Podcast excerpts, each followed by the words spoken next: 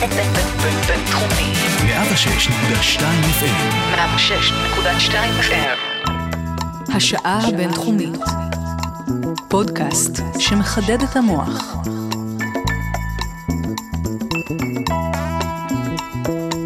שלום וברכה לכל המאזינות והמאזינים, אתם מצטרפים לשעה נוספת של השעה הבינתחומית כאן ברדיו הבינתחומי 106.2 FM. אני ציקי ישי, שמח מאוד להגיד שלום לאורח שלצידי, פרופסור יואב יאיר, דיקן בית הספר לקיימות וחוקר אטמוספירה וחלל. מה שלומך יאיר? שלום, מצוין, תודה רבה. תודה רבה שבאת. אז בכיף. אני אגיד לך בשביל מה ביקשתי שתבוא, מה, מה הסיבה. בתחילת החודש, אם אני לא טועה, ככה תפסו את uh, כותרות החדשות, הודעה של טראמפ, עוד, עוד אחת מהודעותיו המוזרות, uh, שהוא ככה מתכנן uh, לפרוש מהסכם האקלים, הסכם פריז, ועידת פריז, זה קצת אולי מבלבל במינוחים המדויקים. ומעבר לעוד סערה של טראמפ, אני אמרתי, אוקיי, צריך שנייה לה, לה, להבין בדיוק במה מדובר, מה זה ההסכם הזה, איך הסכם של כל כך הרבה מדינות בכלל מתקשר לאקלים, ומה המשמעות של פרישת ארה"ב מההסכם. אז זה נושא רחב וגדול, ואני מנסה בשעה הקרובה ככה, אה, ברשותך, אה, מעט אה, לגעת בו. אז אה, קודם כל נתחיל מההתחלה, מה, מה זה בכלל ההסכם הזה? מה המשמעות שלו? מה זה אומר שמדינות מחליטות? כן, הסכמים, הסכמים לאקלים? בינלאומיים בנושא אקלים, אה, יש היסטוריה ארוכה של ניסיון להגיע להסכמה על איך אנחנו יכולים להקטין את השפעת האדם על אקלים כדור הארץ.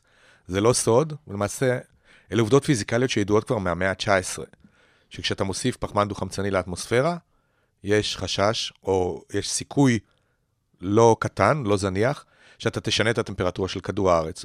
בתחילת המאה ה-20 זה היה בגדר מאמרים תיאורטיים שהתפרסמו בז'ורנלים פיזיקליים, אבל כבר בשנות ה-50, ואפילו ראיתי בטלוויזיה האמריקאית תשדיר מ-1958, וואלה. שעומד עומד אה, פרופסור ואומר, אנחנו מוסיפים פחמן דו-חמצני לאטמוספירה, כך וכך מיליארדי טונות בשנה, בגלל מכוניות, בתי זיקוק, תחנות כוח לאטמוספירה, בסופו של דבר זה יביא, הוא הלך, לקח את זה כבר עד לקיצון, להפשרת הכתבים. עכשיו, זה, בסופו של דבר, זה החשש שלנו היום, כי אנחנו רואים את הניבוי הזה מ-1958, וגם במאמרים נוספים, בשנות ה-60 וה-70, אה, שהתופעה היא לא נורא מורכבת להסבר. לאטמוספירה יש הרכב כימי ידוע, אנחנו משנים אותו במו ידינו, לדבר הזה יש תוצאות על מאזן האנרגיה של אולי- כדור אולי הארץ. תתעכב רגע, מה זה אומר משנים אותו במו ידינו?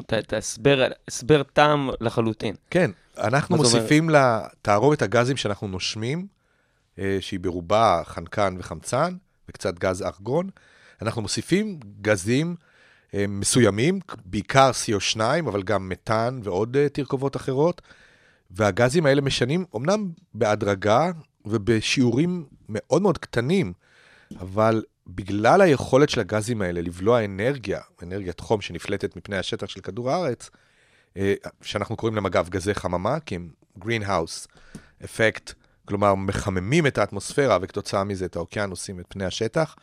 הגזים האלה שהריכוז שלהם היה מאוד מאוד נמוך, חלקים למיליארד או חלקים למיליון, אם אנחנו מדברים על CO2, נמצאים בעלייה מתמדת מהמאה ה-19, מתחילת המהפכה התעשייתית, וכאמור, הניבויים התיאורטיים האלה הולכים ומתממשים לנגד עינינו.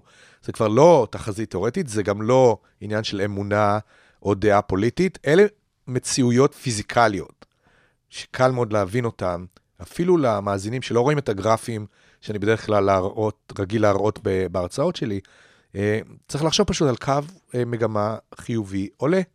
ואם ב-1958 ריכוז הגז פחמן דו-חמצני באטמוספירה היה 300 או 310 חלקים למיליון, נסביר מה זה אומר. זה אומר שאם היית לוקח מיליון מולקולות של אוויר, מתוכן 310 היו של CO2. היום אנחנו ב-410 למיליון? למיליון. זאת אומרת, עלינו בשליש, כן? תוך 60 שנה בערך. עכשיו, המאזינים יכולים להגיד, טוב, נו, אבל זה כל כך מעט, זה רק עוד 100 חלקים למיליון, מה זה לעומת החמצן והחנקן שיש בשפע? אז התשובה היא לא, זה חשוב מאוד, למעשה זה קריטי בחשיבותו, משום שגז כזה, CO2, כמו שאמרתי, בולע הרבה יותר טוב מהגזים האחרים את קרינת החום של כדור הארץ. למעשה, אם לא היה CO2 באטמוספירה, אנחנו יודעים את זה, הטמפרטורה הממוצעת בכדור הארץ הרבה, הייתה הרבה הרבה יותר נמוכה. היא הייתה, לפי החישובים שלנו, מתחת לאפס בכלל, מינוס 15. וואו. זאת אומרת, זה שיש גזי חממה באטמוספירה, CO2, גם אדי מים אגב, זה דווקא טוב לאקלים, כי זה גורם לכך שהטמפרטורה הממוצעת תהיה פלוס 15 ולא מינוס 15. מה קרה אבל בעשורים האחרונים, ועל זה כל העניין, שאנחנו שינינו וממשיכים לשנות את ריכוז הגז הזה באטמוספירה, ולכן אנחנו פשוט מסובבים את, ה, את המתג ומחממים, ממשיכים לחמם את כדור הארץ. ועל זה אה, הייתה הסכמה מדעית כמעט מוחלטת. אולי נתייחס כן, בהמשך נתייחס לעניין של... לעניין של הקונסנזוס, נכון, ומי עומד והמה- נגד הקונסנזוס הזה. יפה, אנחנו נחזור לזה עוד מעט. אני רק אומר, כבר בשנות ה-90 היה די ברור שחייבים לעשות משהו. והיה לקח מאוד מאוד אה, קרוב ודומה ב- בנושא של החור באוזון. אני לא רוצה לבלבל את, המ... לבלבל את המאזינים, אבל אני רוצה להתייחס למה שאתה אמרת על הסכם בינלאומי. כשהתגלה שיש הפחתה דרמטית בשכבת האוזון מעל אנטארקטיקה, מדינות העולם נחלצו וכמעט ללא היסוס, אולי עם ויכוחים כאלה ואחרים על תכולת ההסכם, חתמו על אמנה בינלאומית ב-1990, שנועדה להקטין או לאסור לחלוטין את השימוש בגזים האלה שעשו את החור באוזון, ולמעשה, באיזה אנחנו- שנה אמרת זה? זה היה ב-1990. זאת אומרת, אוקיי. התחיל ב-86, ו... שזה בעיה אחרת לגמרי? כן, כן, בעיה אחר? אחרת לגמרי, אוקיי. במקום אחר, בגובה אחר באטמוספירה. אה, אבל, אבל היא הייתה מוחשית, והמדידות של הלוויינים ותצפיות מבלונים הראו שזה קורה, וזה קורה עכשיו.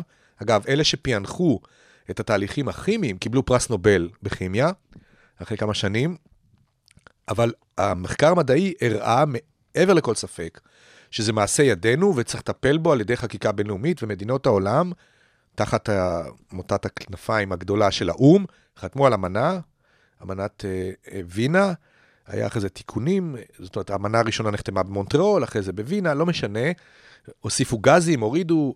בקיצור, יש מנגנון בינלאומי עם אכיפה על איך להפסיק את הייצור ואת השחרור לאטמוספירה של הגזים האלה. זה הייתה דוגמה מצוינת למה קורה כשמדינות העולם משלבות ידיים ועובדות יחד לפתור בעיה סביבתית. פנטסטי. וזה זה הוכיח את עצמו. זה הוכיח את עצמו, אנחנו עכשיו מנטרים את שכבת האוזון מאוד בקפידה ורואים שהיא מתאוששת, ויש תקווה שעד שנת 2030-2040 המצב יחזור לקדמותו, לפני ההיווצרות של החור באוזון. זאת אומרת, זה לא ש... quick remedy, אתה יודע, אתה עושה את זה ומיד זה... מת- ברור. זה לוקח עשרות שנים. בצורה אנלוגית, אותו דבר על פליטת גזי חממה לאטמוספירה, ובראש ובראשונה רגע, CO2. רק ברשותך, על העניין הזה, לפני שתסביר בדיוק את ההסכם, עוד פעם, אנחנו אומרים שבעצם אנחנו, אה, כל המהפכה התעשייתית וכולי, גורמת לפליטה הרבה יותר גדולה של הגזים האלה, נכון. וזה בעצם מפר את האיזון בטמפרטורה. בדיוק, כי למעשה אוקיי. אנחנו, מה קורה? אנחנו שורפים בשביל להפיק את האנרגיה דלקים מאובנים, מה שנקרא fossil fuels, בצורות של פחם, בעיקר מאה ה-19, מאה ה-20, אחר כך גם נפט, וכיום יותר גז טבעי, אבל אלה כולם דלקים שמבוססים על אה, פחמן, שהוצא מהאטמוספירה על ידי צמחים לפני מאות מיליונים של שנים, נקבר באדמה בשכבות העמוקות, עבר תהליכים גיאולוגיים, אנחנו קוראים לזה בושל, עבר אה, מטמורפוזה והפך ל, לזהב השחור, שאותו אנחנו משתמשים, ואנחנו מתדלקים את המכוניות שלנו, את אה, תחנות הכוח שלנו, וכמעט כל אה, תהליכים תעשייתיים, היום הם או בנפט, בישראל עכשיו גם הרבה מאוד בגז טבעי, או במקומות אה, אחרים, כמו בארצות הברית, בפחם, תחנות כוח פחמיות. והדבר הזה גורם לכך שפחמן שהוצא מהאטמוספירה לפני מאות מיליוני שנים על ידי הצמחים שחיו כאן, בעידן הפחמן, אגב, יש- כביכול נקבר באדמה. חוזר באדמה, בעצם. בדיוק, אמרת יפה, חוזר חזרה לאטמוספירה. באיזה צורה הוא חוזר? כ-CO2, כפחמן דו-חמצני, אוקיי. ולכן אנחנו מסובבים את החוגה קצת לטמפרטורה יותר חזקה, יותר חמה. אמ, ושוב, אה, זה תהליך שהוא לכאורה בלתי הפיך, כי אנחנו ממשיכים לבסס את משק האנרגיה שלנו על הדלקים האלה, ואני אומר, אנחנו יכולים לשנות את העוצמה שלו.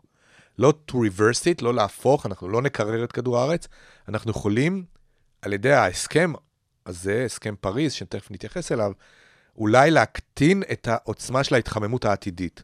שזה בדיוק, על זה אה, קם ונופל הסכם פריז. אוקיי, אז עכשיו אחרי שהבנו את הבעיה, בואו באמת נצלול אה, מעט יותר לפרטי ההסכם. מה זה בדיוק אומר ההסכם הזה, מה המשמעות שלו?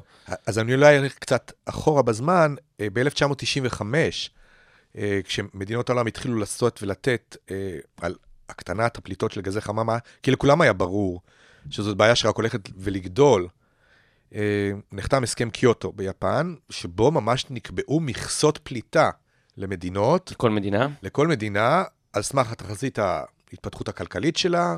רגע, גידול- אנחנו אומרים לכל מדינה, לכל מדינה שהייתה חברה בהסכם. נכון, כל מדינה גם שח- היה- היה הסכם גדול כמו פריז? זה היה הסכם? הסכם גדול, רוב מדינות העולם חתמו עליו, כולל ארצנו. גם, אגב, ארה"ב לא חתמה עליו ב-95, או חתמה ולא אשררה אותו, ולכן לא לקחה על עצמה הקטנת גזי, אה, פליטת גזי חממה כבר אז. והסכם קיוטו היה נדמה לי לעשר שנים, נקבעו מכסות, היו מנגנונים אפילו, ונוצרה בורסה של שכיר, מסחר בפליטות.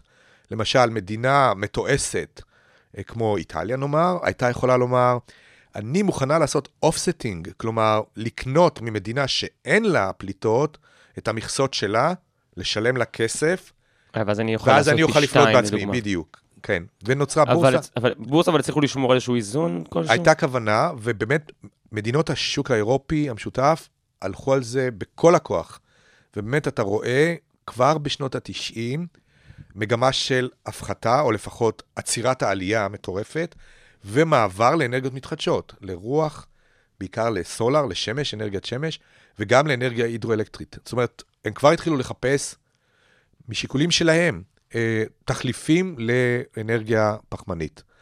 ואחרי שעברו עשר שנים, הסכם קיוטו פג תוקף, היה צורך לשאת ולתת על... רגע, מה הרעיון אבל לעשות בכלל הסכם לעשר שנים? הרי אמרת שמראש זה תהליך של עשרות שנים, אז מה, מה העניין נכון. כל לא, הזמן? הכוונה הייתה שאחרי אחרי העשר השנים האלה, תיבדקנה המגמות והביצועים של המדינות, ויהיה הסכם חדש. אה, אוקיי. אולי מחמיר יותר, אולי מקל יותר, זאת אומרת... we- לפי ה... בהתאם כן, לתוצאות. re-negotiation, יהיה, יהיה צורך להסתכל על זה מחדש. ואז התכנסו מדינות העולם אה, בקופנהגן, ולא הצליחו להגיע להסכמה. וזה כבר היה תחת ממשל אובמה, והיו מחלוקות גדולות מאוד על המנגנונים, האם זה יהיה עם מנגנון אכיפה ובקרה כמו בקיוטו, או יהיה וולונטרי. לא הצליחו להגיע להסכמה. באותו זמן פרצה שערוריית Climategate, שגרמה נזק אדיר. Climategate היה... שמה זה, כן, בואו כן, תסבר את זה- את ה- האוזן לגבי השערוריה. כן, זה, אולי נדבר על זה אחר כך גם בהקשר של המכחישים, אבל באופן מקרי, או לא מקרי, כמו שאפשר להבין, האקרים פרצו למחשבים של אוניברסיטת מזרח אנגליה, ששם היו מדענים שעסקו בסימולציות עתידיות של האקלים, ומה תהיינה התוצאות של עלייה בריכוז גזי החממה, ל... אם היום אנחנו ב-410, ל-500 ול-600, איזה עולם זה הולך להיות? ההשלכות, כאילו? כן. אוקיי. וזה כמו סנודן, שגנב אה, אה, תכתובות דואר ופרסם אותם, או ויקיליקס. הם עשו אותו דבר לתכתובות של המדענים אה, באוניברסיטה הזאת, שאפשר היה לפרש חלק מהן כאיזשהו עיגול, או אני- איך לומר את זה בשפה נקייה, לעדן את התוצאות כך שתתאמנה לצרכים הפוליטיים של הסכם קופנהגן העתידי. זאת אומרת, אה, אם נתת את הדוגמה של סנודן, אז בעיני רבים הוא נתפס דווקא כגיבור, אז אפשר להגיד, הנה, הם חשפו את ה... כן, אבל, אבל פה ב Climategate זה היה בדיוק הפוך, כי הם, ה, ה, מי שכנראה עמד מאחורי זה, אני לא יודע להגיד את זה בוודאות, ולכן אני נזהר מאוד בדבריי, היו בעלי אינטרסים שלא ייחתם הסכם אקלים נוסף. וזה אנחנו יכולים כולנו וגם המאזינים לשער מי הם כן. כן. הכוחות שפועלים נגד חתימה על הסכם, שאחת המשמעויות שלו תהיה מעבר מאנרגיות נפט, פחם וגז לאנרגיות מתחדשות כמו רוח, מים, אפילו אנרגיה גרעינית. זאת אומרת, די ברור מי הם בעלי האינטרס. אני נזהר מאוד לא להאשים אף אחד, אבל אני חושב שהמאזינים יכולים להבין את זה לבד. כמובן. וזה היה במהלך הוועידה, זה היה, כמה, הזאת? זה היה כמה שבועות לפני הוועידה, וזה גרם לתזוזה רבתי בדעת הקהל אה, בארצות הברית, אבל גם במדינות אחרות, על בעצם, זה התחיל להכניס ספק על עוצמת וחומרת השינוי האקלים העתידי. רגע, למה? כי מה הנתונים שהם הראו בעצם? זה, מהאוניברסיטה? זה אפילו לא היה אה, אה, נכון, מה שנאמר שהם הראו. הם פשוט השתמשו בשפה שהעיתונאים והתקשורת עטה עליה כעל קונספירציה. Mm. יש פה כביכול, בהפוך על הפוך, אה, כדי לאושש את החתימה על האמנות הבינלאומיות שמטרתן להקטין את ריכוז גזי החממה, מדענים מוכנים לסבן, במרכאות, וקצת לשקר בנתונים כדי ליצור אולי תחושת חירום ודחיפות. וזה גם, זה לא היה נכון, אבל לא משנה, זאת הייתה הפרספציה הציבורית. ראיתי מחקרים על זה, איך לפני Climategate ואחרי Climategate, דעת הקהל הושפעה ונכנסה למצב של היסוס, שרגע, רגע, אולי, אולי צריך לחכות עוד 20 שנה פה עם מחקרים, והמדענים לא. ממש יודעים, הנה, המדענים פה מוטים פוליטית. בקיצור, אתה זוכר, אה, בוודאי את העניין של אה, מדע תחת התקפה. כן. שהזכרת לי, שהרציתי עליו לפני חמש שנים, הייתה תחושה באמת שלפתע המדע מותקף, והיום, אגב, זה נכון ביתר שאת, מדענים הותקפו על ידי שדולות פוליטיות כדי לערער את האמינות של התחזיות האקלימיות.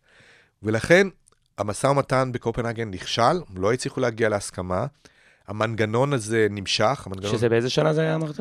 אה, קופנהגן זה היה בקדנציה הראשונה של אובמה, זה היה אוקיי. ב-2006 נדמה לי, או 2008. לפני כעשור בערך, כן, משהו כן, כזה. בדיוק, לפני עשור, ואז, ואז היה מצב שאנחנו למעלה מעשר שנים בלי הסכם אקלים.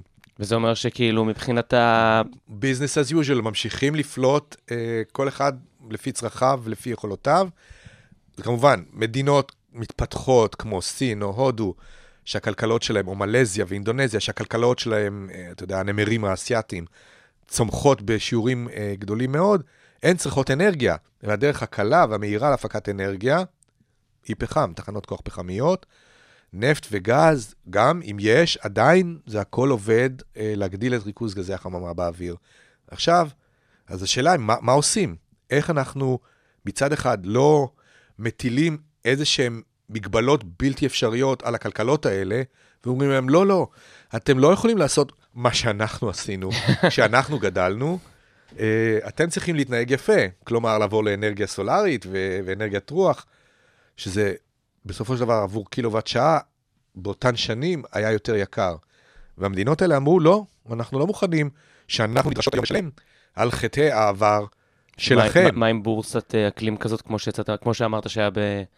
אז- ביפן? כן, זה, זה אפילו לא הגיע למצב שקראו לזה The Climate Fund, קרן האקלים, שבה הרצון היה שמדינות עשירות תתרומנה כספים לעזרתן של מדינות עולם שלישי ומדינות מתפתחות, כלכלות מתפתחות, כדי לעזור להן, אה, אה, לבוא לאנרגיות... אה, בדיוק, לגוון את סל האנרגיות. זה לא- בהסכם פריז אתה מדבר.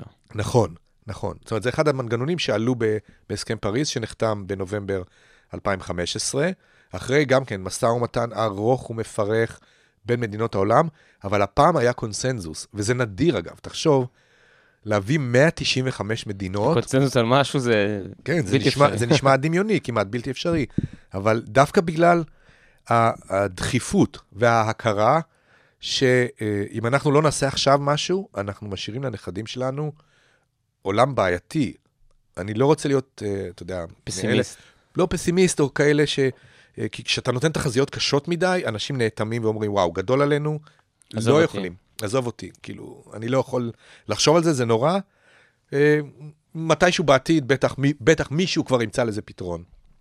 אז אה, אה, לכן, אני נזהר בתחזיות, אבל אני אומר, באמת, העתיד יהיה הרבה יותר קשה.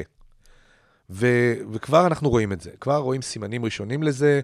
אה, בכל מקום, אה, כשאתה עושה אה, מבט על האקלים הממוצע, אתה רואה את התוצאות של השינוי כבר קורות עכשיו בשטח, והחומרה רק תלך ותחמיר, כן? היא תגדל עם בעשורים הקרובים, וזה מצחיק שאנחנו יושבים פה היום, 2017, אבל לדבר על ישראל ב-2040 או 2050, אנחנו חייבים לעשות את זה.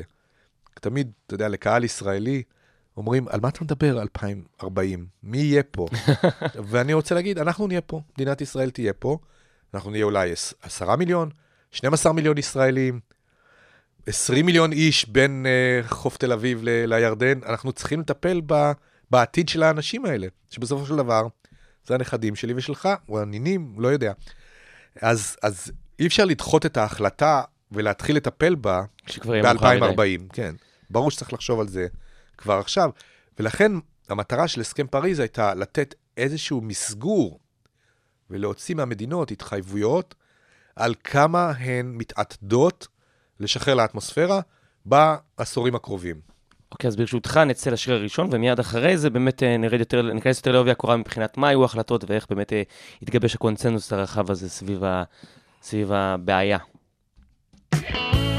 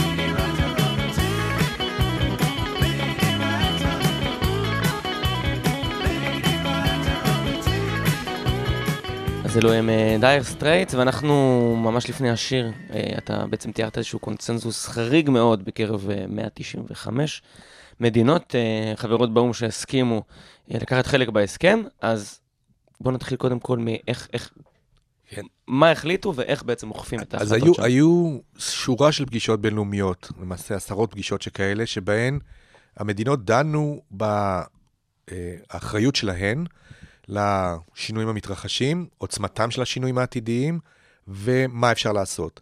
ונקבע שכל מדינה תיקח על עצמה אה, מכסות וולונטריות, כן?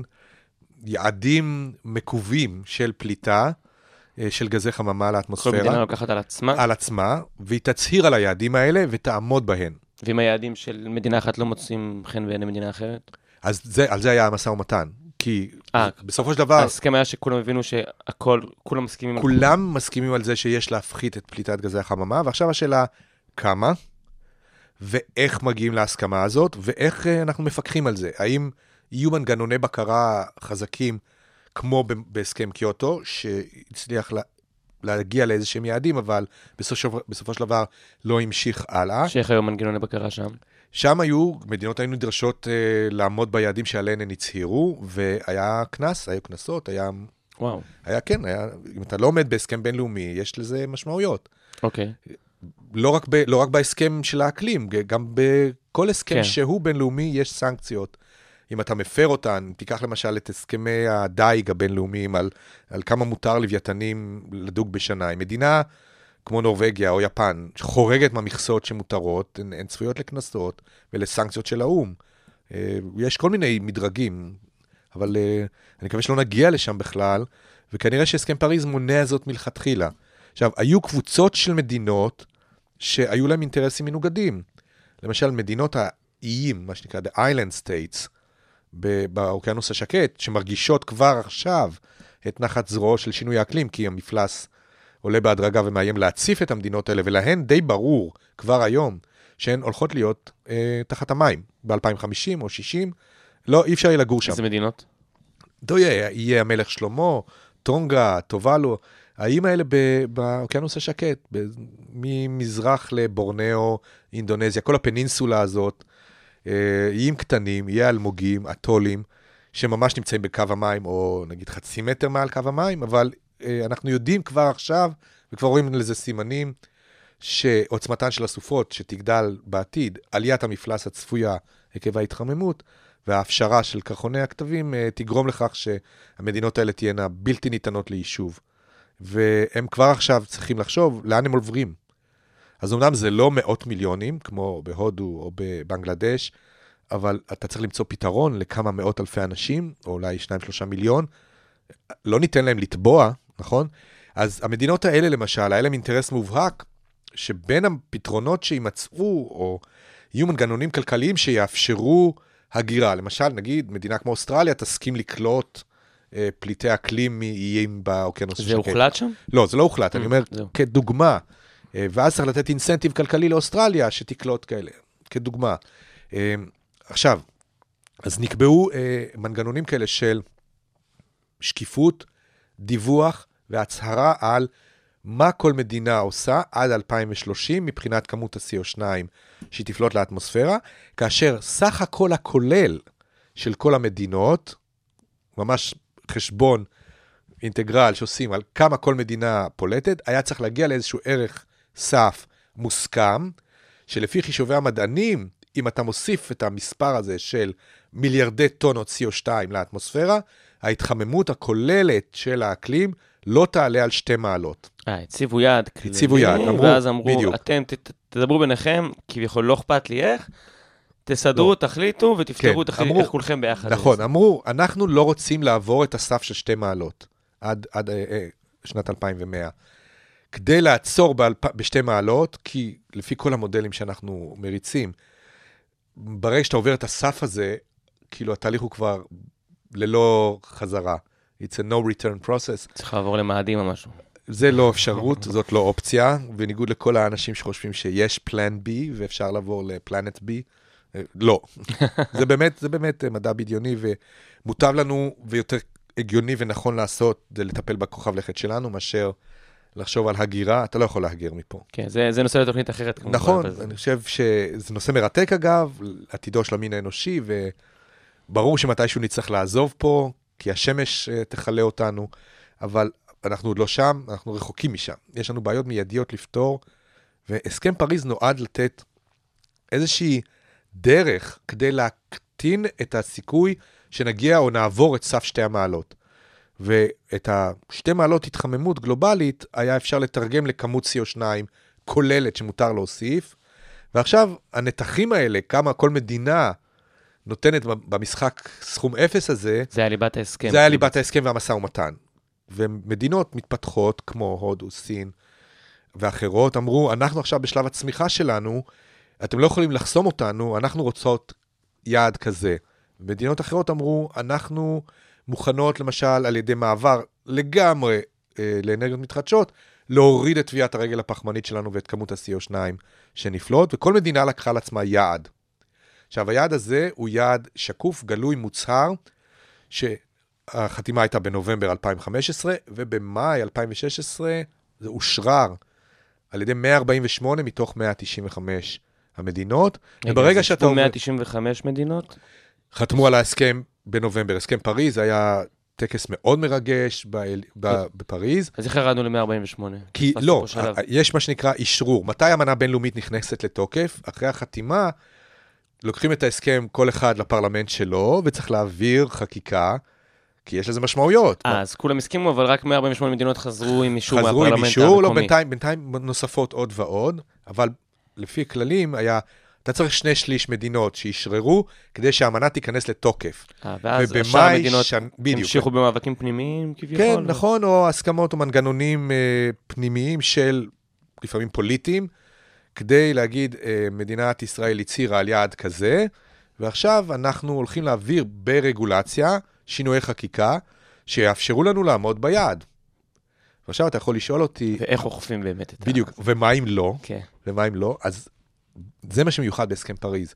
הוא בנוי על שקיפות ודיווח אמת, שאגב, אפשר לוודא אותו על ידי מדידות בלתי תלויות מהחלל, למשל, אה, אוקיי. מלוויינים. אה, מדינת ישראל הצהירה על X אה, הפחתה בפליטת גזי חממה, על ידי החלפה של, נגיד, 20% מייצור האנרגיה שלנו על ידי אנרגיות מתחדשות, בעיקר אנרגיית שמש ורוח. אה, האם מדינת ישראל תעמוד ביעד הזה?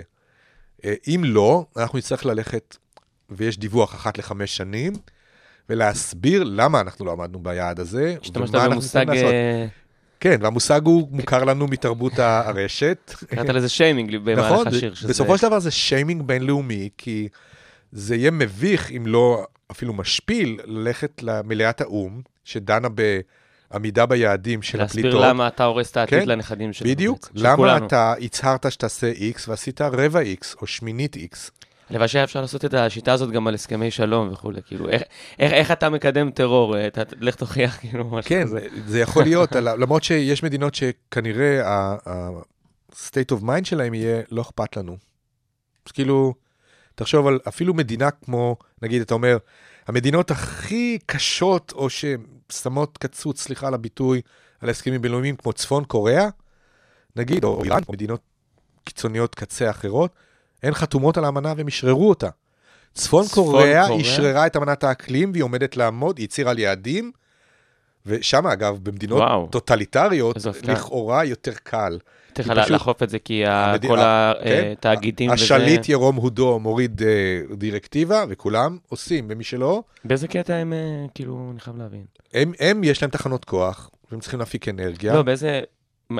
באיזה קטע הם לקחו בכלל חלק עם העולם ה... הם חלק ממדינות העולם. לא, אני מבין את האינטרס שלהם לדאוג לנכדים שלהם, אבל זה זה נשמע מאוד מוזר שהם כאילו כן, הסכימו... אבל ו- עדיין, זה, מוכנים לקחת חלק בשיימינג הזה במידה והם לא יעמדו אני לא יודע אם אתה. ראית, אחרי שארה"ב פרשה מהסכם האקלים, תכף נדבר על זה, היה, הייתה הודעה רשמית של ממשלת צפון קוריאה, שהאשימה את ארצות הברית במזימה נגד כדור הארץ, כאילו בחוסר אחריות, בהפוך על הפוך, אבל, אבל זה נכון. מדינות רואות, שוב, אני לא נכנס למשחק הציני, הפוליטי, הבינלאומי. אני אומר, מדינה שלקחה לעצמה יעדים, תעמוד למשפט האומות, ותצטרך להסביר, עשר שנים מעכשיו, חמש עשר שנים מעכשיו. אה, זה מה שאולי פוליטיקאים לא מבינים. לא מדובר על הקדנציה הבאה שלך. זה מדובר על טווחים של 15-20 שנה, זה הילדים שלך, זה הנכדים שלך. קיימות או אקלים לצורך העניין, זה ההווה לשירות העתיד. אתה לא יכול לחשוב קצר טווח בנושא אקלים. אתה חייב לחשוב על טווח בינוני וטווח ארוך. רוב האנשים הרגילים לא מסוגלים לעשות את זה. אנחנו טרודים בבעיות היום-יום שלנו, כן? קשה להניע אנשים בכלל למחשבה ב- בנושא הזה. אז אני לא חושב שזה נכון. אני אומר, זה לא קל, אבל אפשר לעשות את זה, ורואים כבר את השינוי מתרחש. זה, על זה אני שמח. ופה אני אופטימי, כי בני הדור הצעיר, בני הדור שלך אולי, שמצמידים להם כל מיני אותיות מאלף-בית, כן? דור ה-X, דור ה-Y, דור ה-Z, אני לא יודע, אבל, אבל הדור הצעיר, ויש המון המון דוגמאות לכך, מבין את הנושא של שינוי אקלים ושל צדק בין-דורי הרבה הרבה יותר טוב ממה שלאנשים נדמה ולפוליטיקאים נדמה, ולכן, תשמע, פעם, אני, אני, מישהו, דיברתי איתו על זה, מפלגת הירוקים בגרמניה נחשבה פעם למפלגה שולית של באמת אקטיביסטים סביבתיים, אפילו רדיקליים, מחבקי עצים קראו להם. היום הם סיעה לגיטימית בפרלמנט, בהרבה מאוד פרלמנטים באירופה, הירוקים זה כוח פוליטי. למה? כי הציבור טוען ודורש צדק סביבתי, עכשיו ולעתיד. ואחד המרכיבים הבסיסיים בצדק סביבתי זה אקלים. אקלים שיכול לאפשר לילדים שלנו ולנכדים שלנו לחיות בעולם סביר שאפשר לחיות בו, ולא שנשאיר להם, כן, דוקטרינת האדמה, האדמה החרוכה. כאילו, אכול ושתה, מחר המבול, ו... It's your fucking problem. אוקיי, ברשותך אנחנו נצא לג'ינגל אה, שיר, ומיד אחר כך אמרת שהירוקים תופסים אה, תאוצה בפרלמנטים בעולם, אז איך זה שדווקא הממשל כביכול המתקדם בעולם אה, נסוג מההסכם? ניגע בזה מיד לאחר השיר הבא.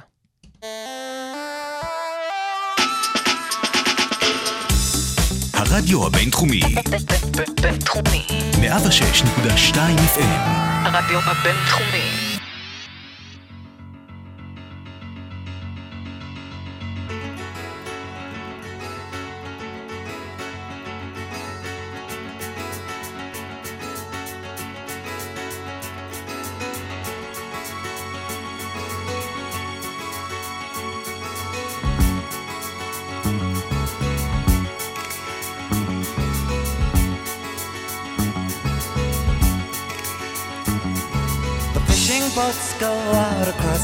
Evening water, smuggling guns and arms across the Spanish border. The wind whips up the waves aloud. The ghost moon sails among the clouds, turns the rifles into silver on the border.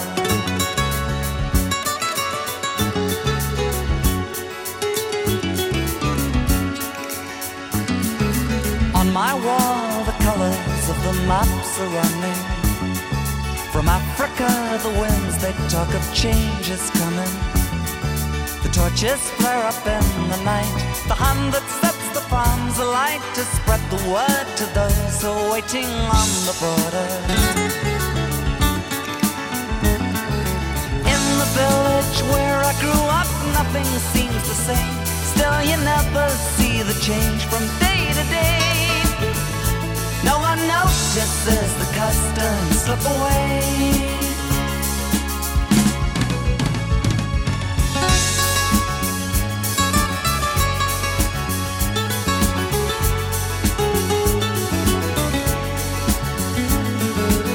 Last night, the rain was knocking on my window. I moved across the darkened room and in the lamp glow. I thought I saw down in the street spirit of the century telling us that we're all standing on the border. In the islands where I grew up, nothing seems the same. It's just the patterns that remain, an empty shell. But there's a strangeness in the air you feel too well.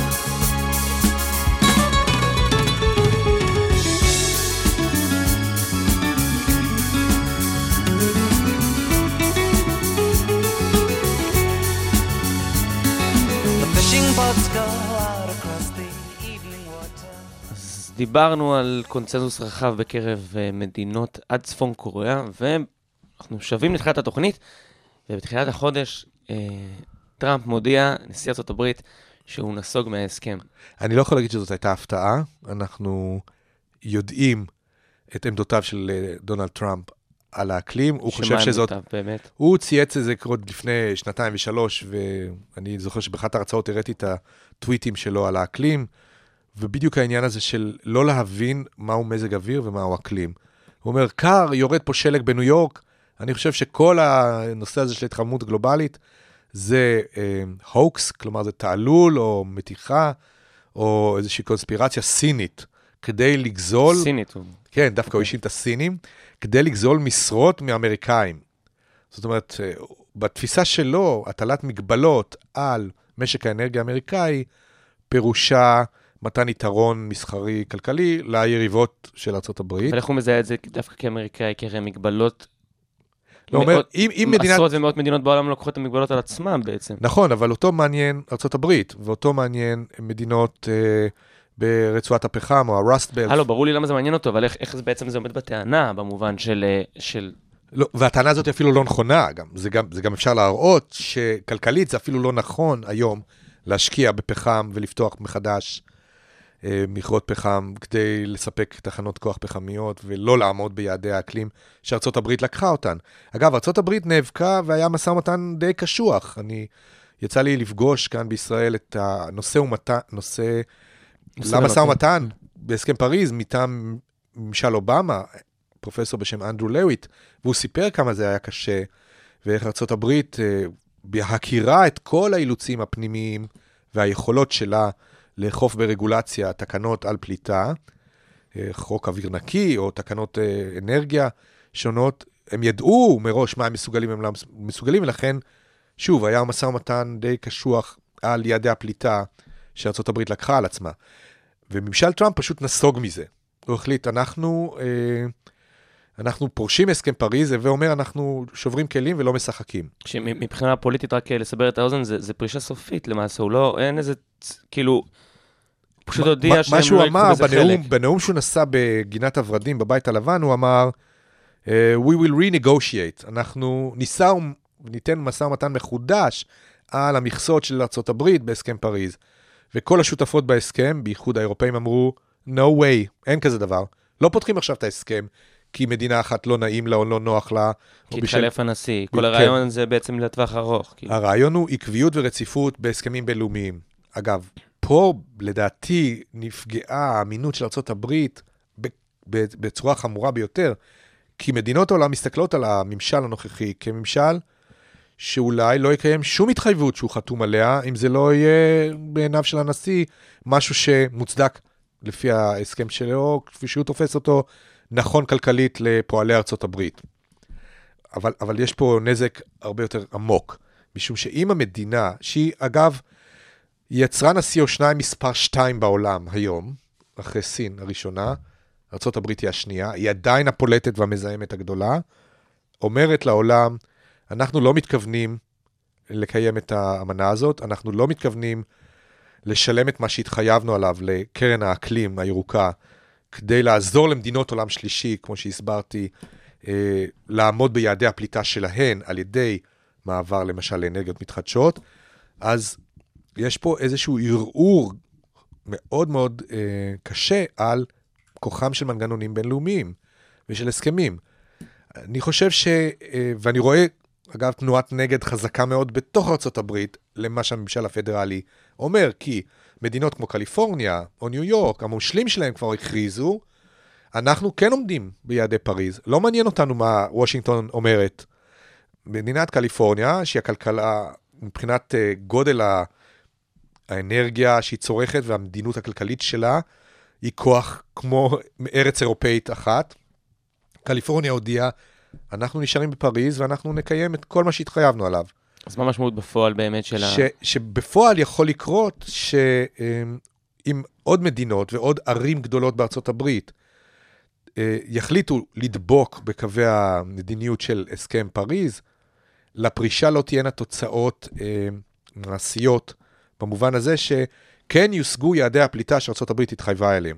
זה, אפילו- זה במידה אבל מספיק מדינות בתוך ארה"ב אה, זה. בדיוק, אה, אמת, החליטו אמת. לאמץ את ה... אמת, זה צריך שתהיה תנועת נגד, מספיק חזקה, עקבית ורבת היקף בתוך הברית, שתדע לעקר את, הפליש, את הפרישה של אה, ממשל טראמפ מההסכם בצורה כזאת שאוקיי, הצהרתית הודעתם שאתם לא הולכים עם ההסכם הזה, אבל מעשית, חלק מ-51 המדינות, או 50 המדינות בארצות הברית, כן נשארות בהסכם, וכתוצאה מכך, תפעלנה על מנת לעמוד ביעדים שעליהם המדינה התחייבה.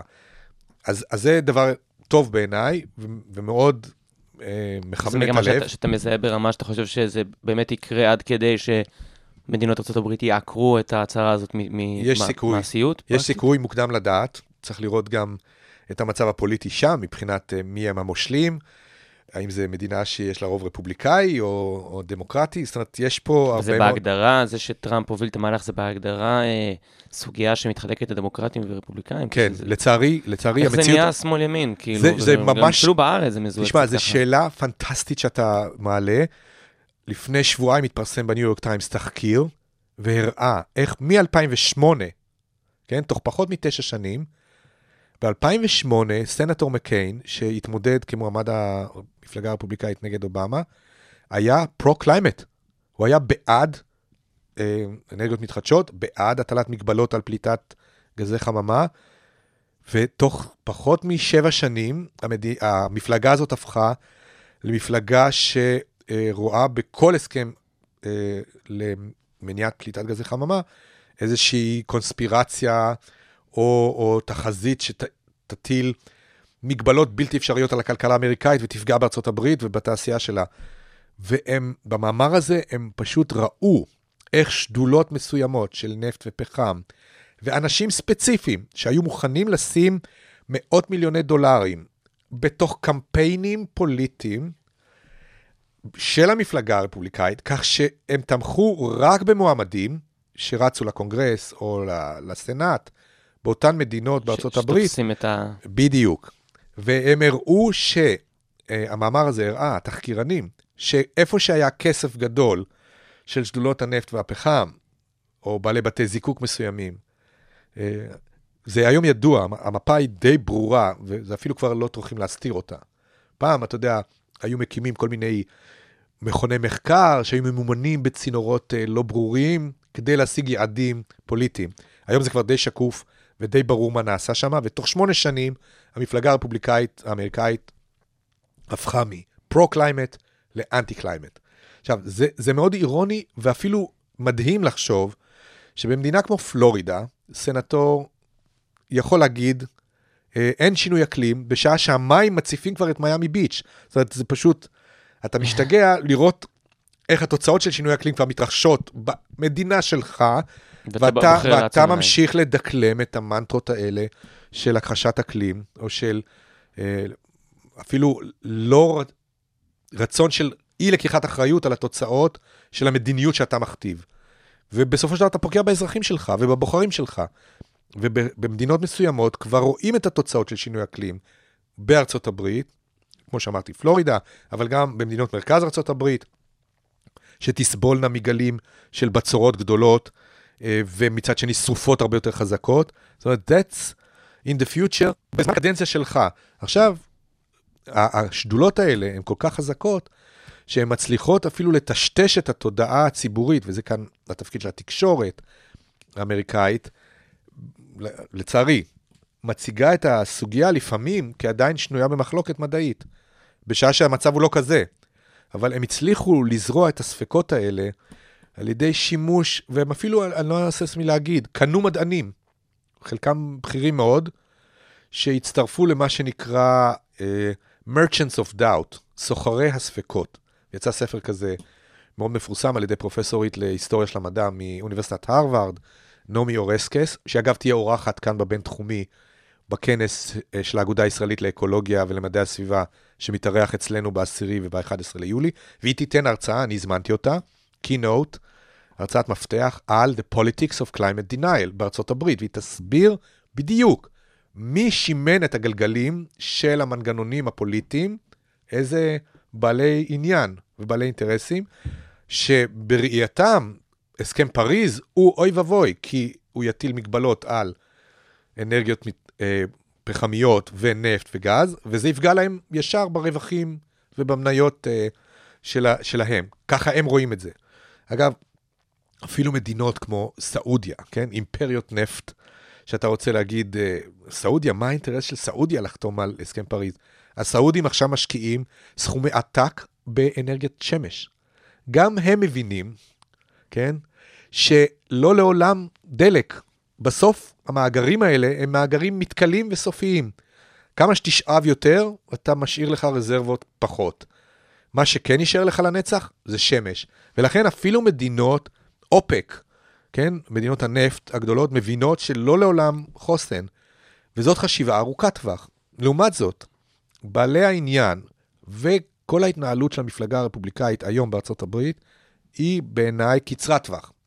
שורט טרם מאוד, והם אומרים, אה, מתישהו אולי הבעיה תיעלם, מתוך איזושהי תקווה שאין לה שום אחיזה במציאות, כן? זה כמו לצפות לאיזשהו נס. איפה בכל זאת, אבל כן אפשר לקרוא תיגר על הקונצנזוס הזה? כאילו, אתה מתאר פה קונצנזוס מאוד רחב, אפילו ברמת ה...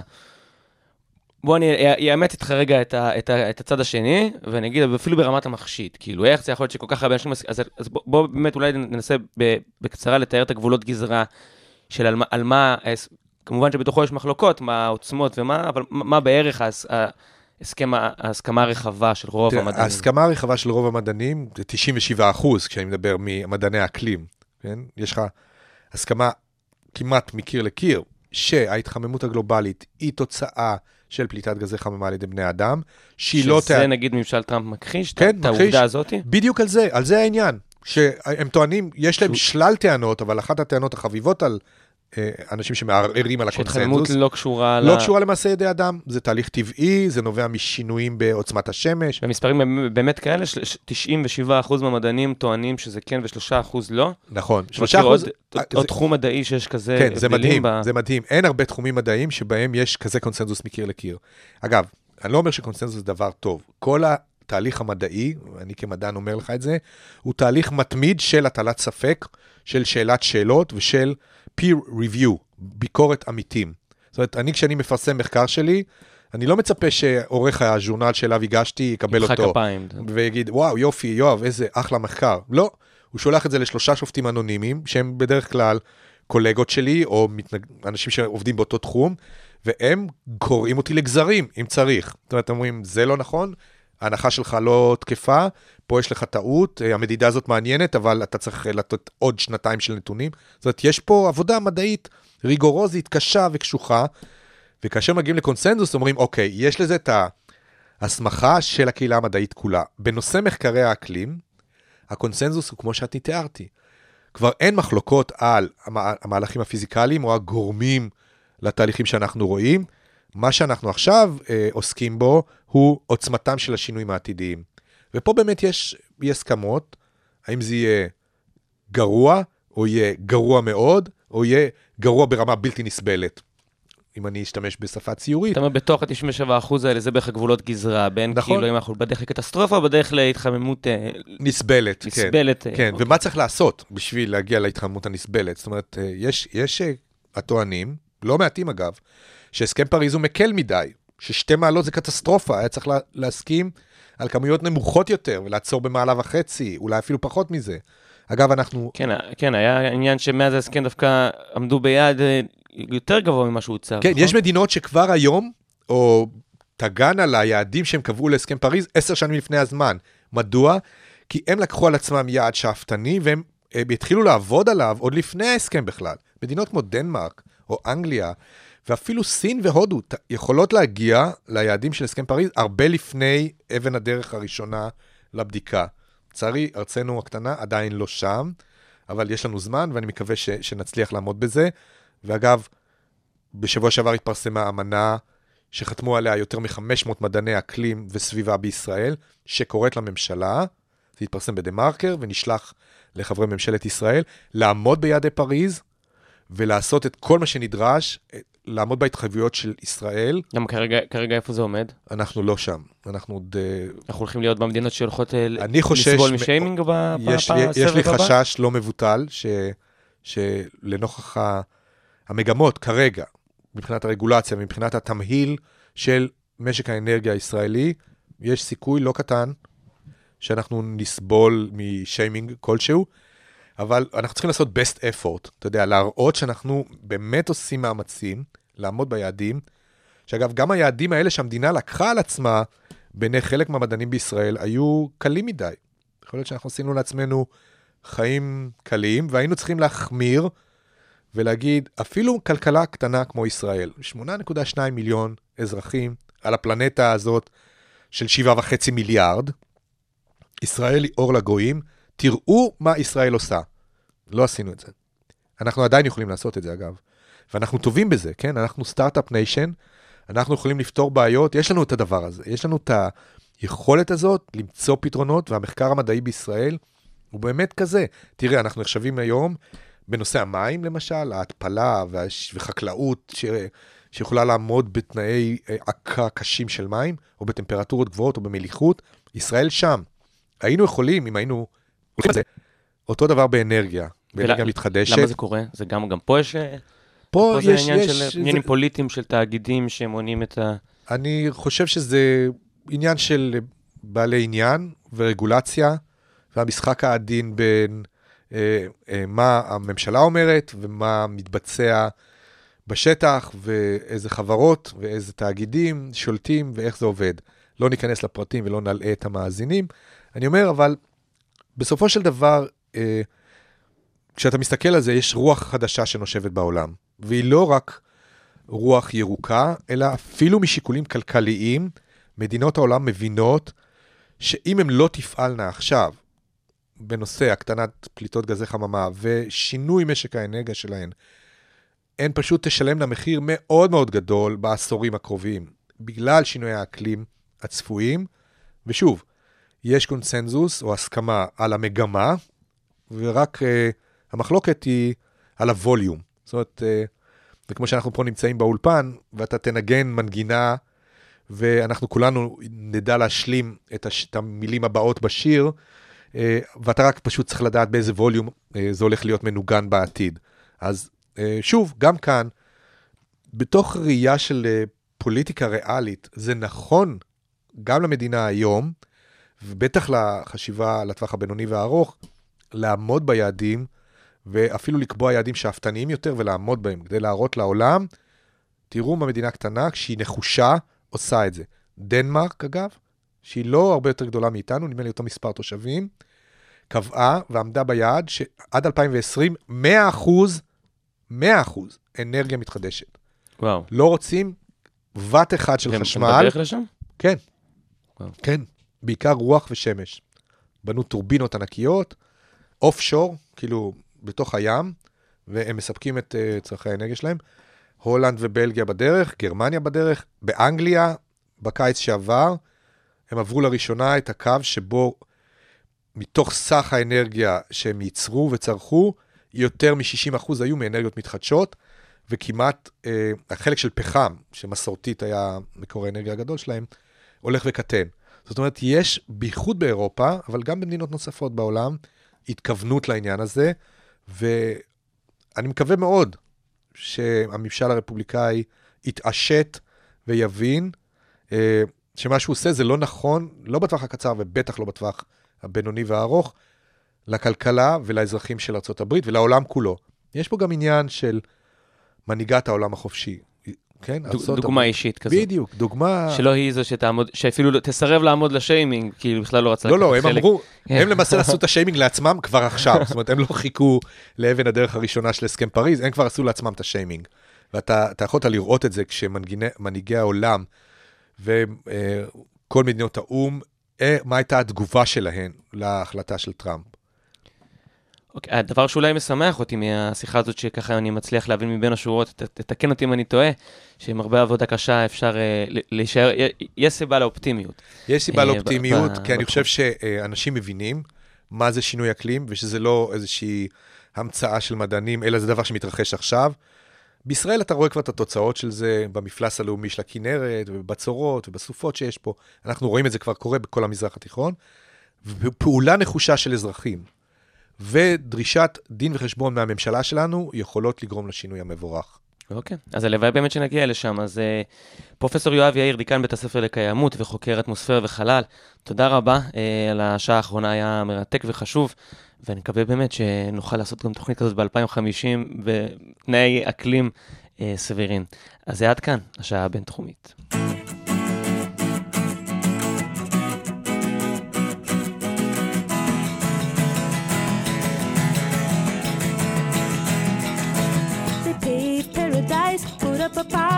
Lot with a pink hotel, a boutique, and a swinging hot spot. Don't it always seem to go that you don't know what you've got till it's gone? They paved paradise, put up a parking lot. They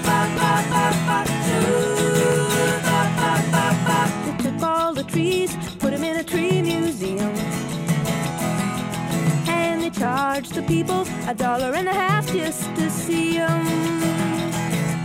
Don't it always seem to go that you don't know what you've got till it's gone. They paved paradise, put up a parking lot.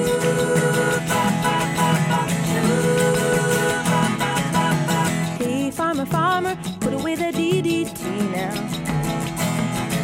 Give me spots on my apples, or leave me the birds and the bees.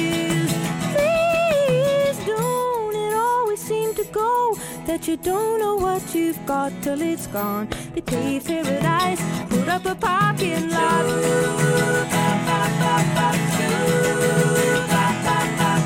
Late last night, I heard the screen door slam.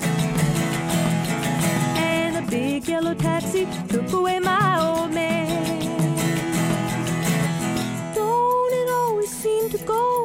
That you don't know what you've got till it's gone? We paved paradise, put up a parking lot.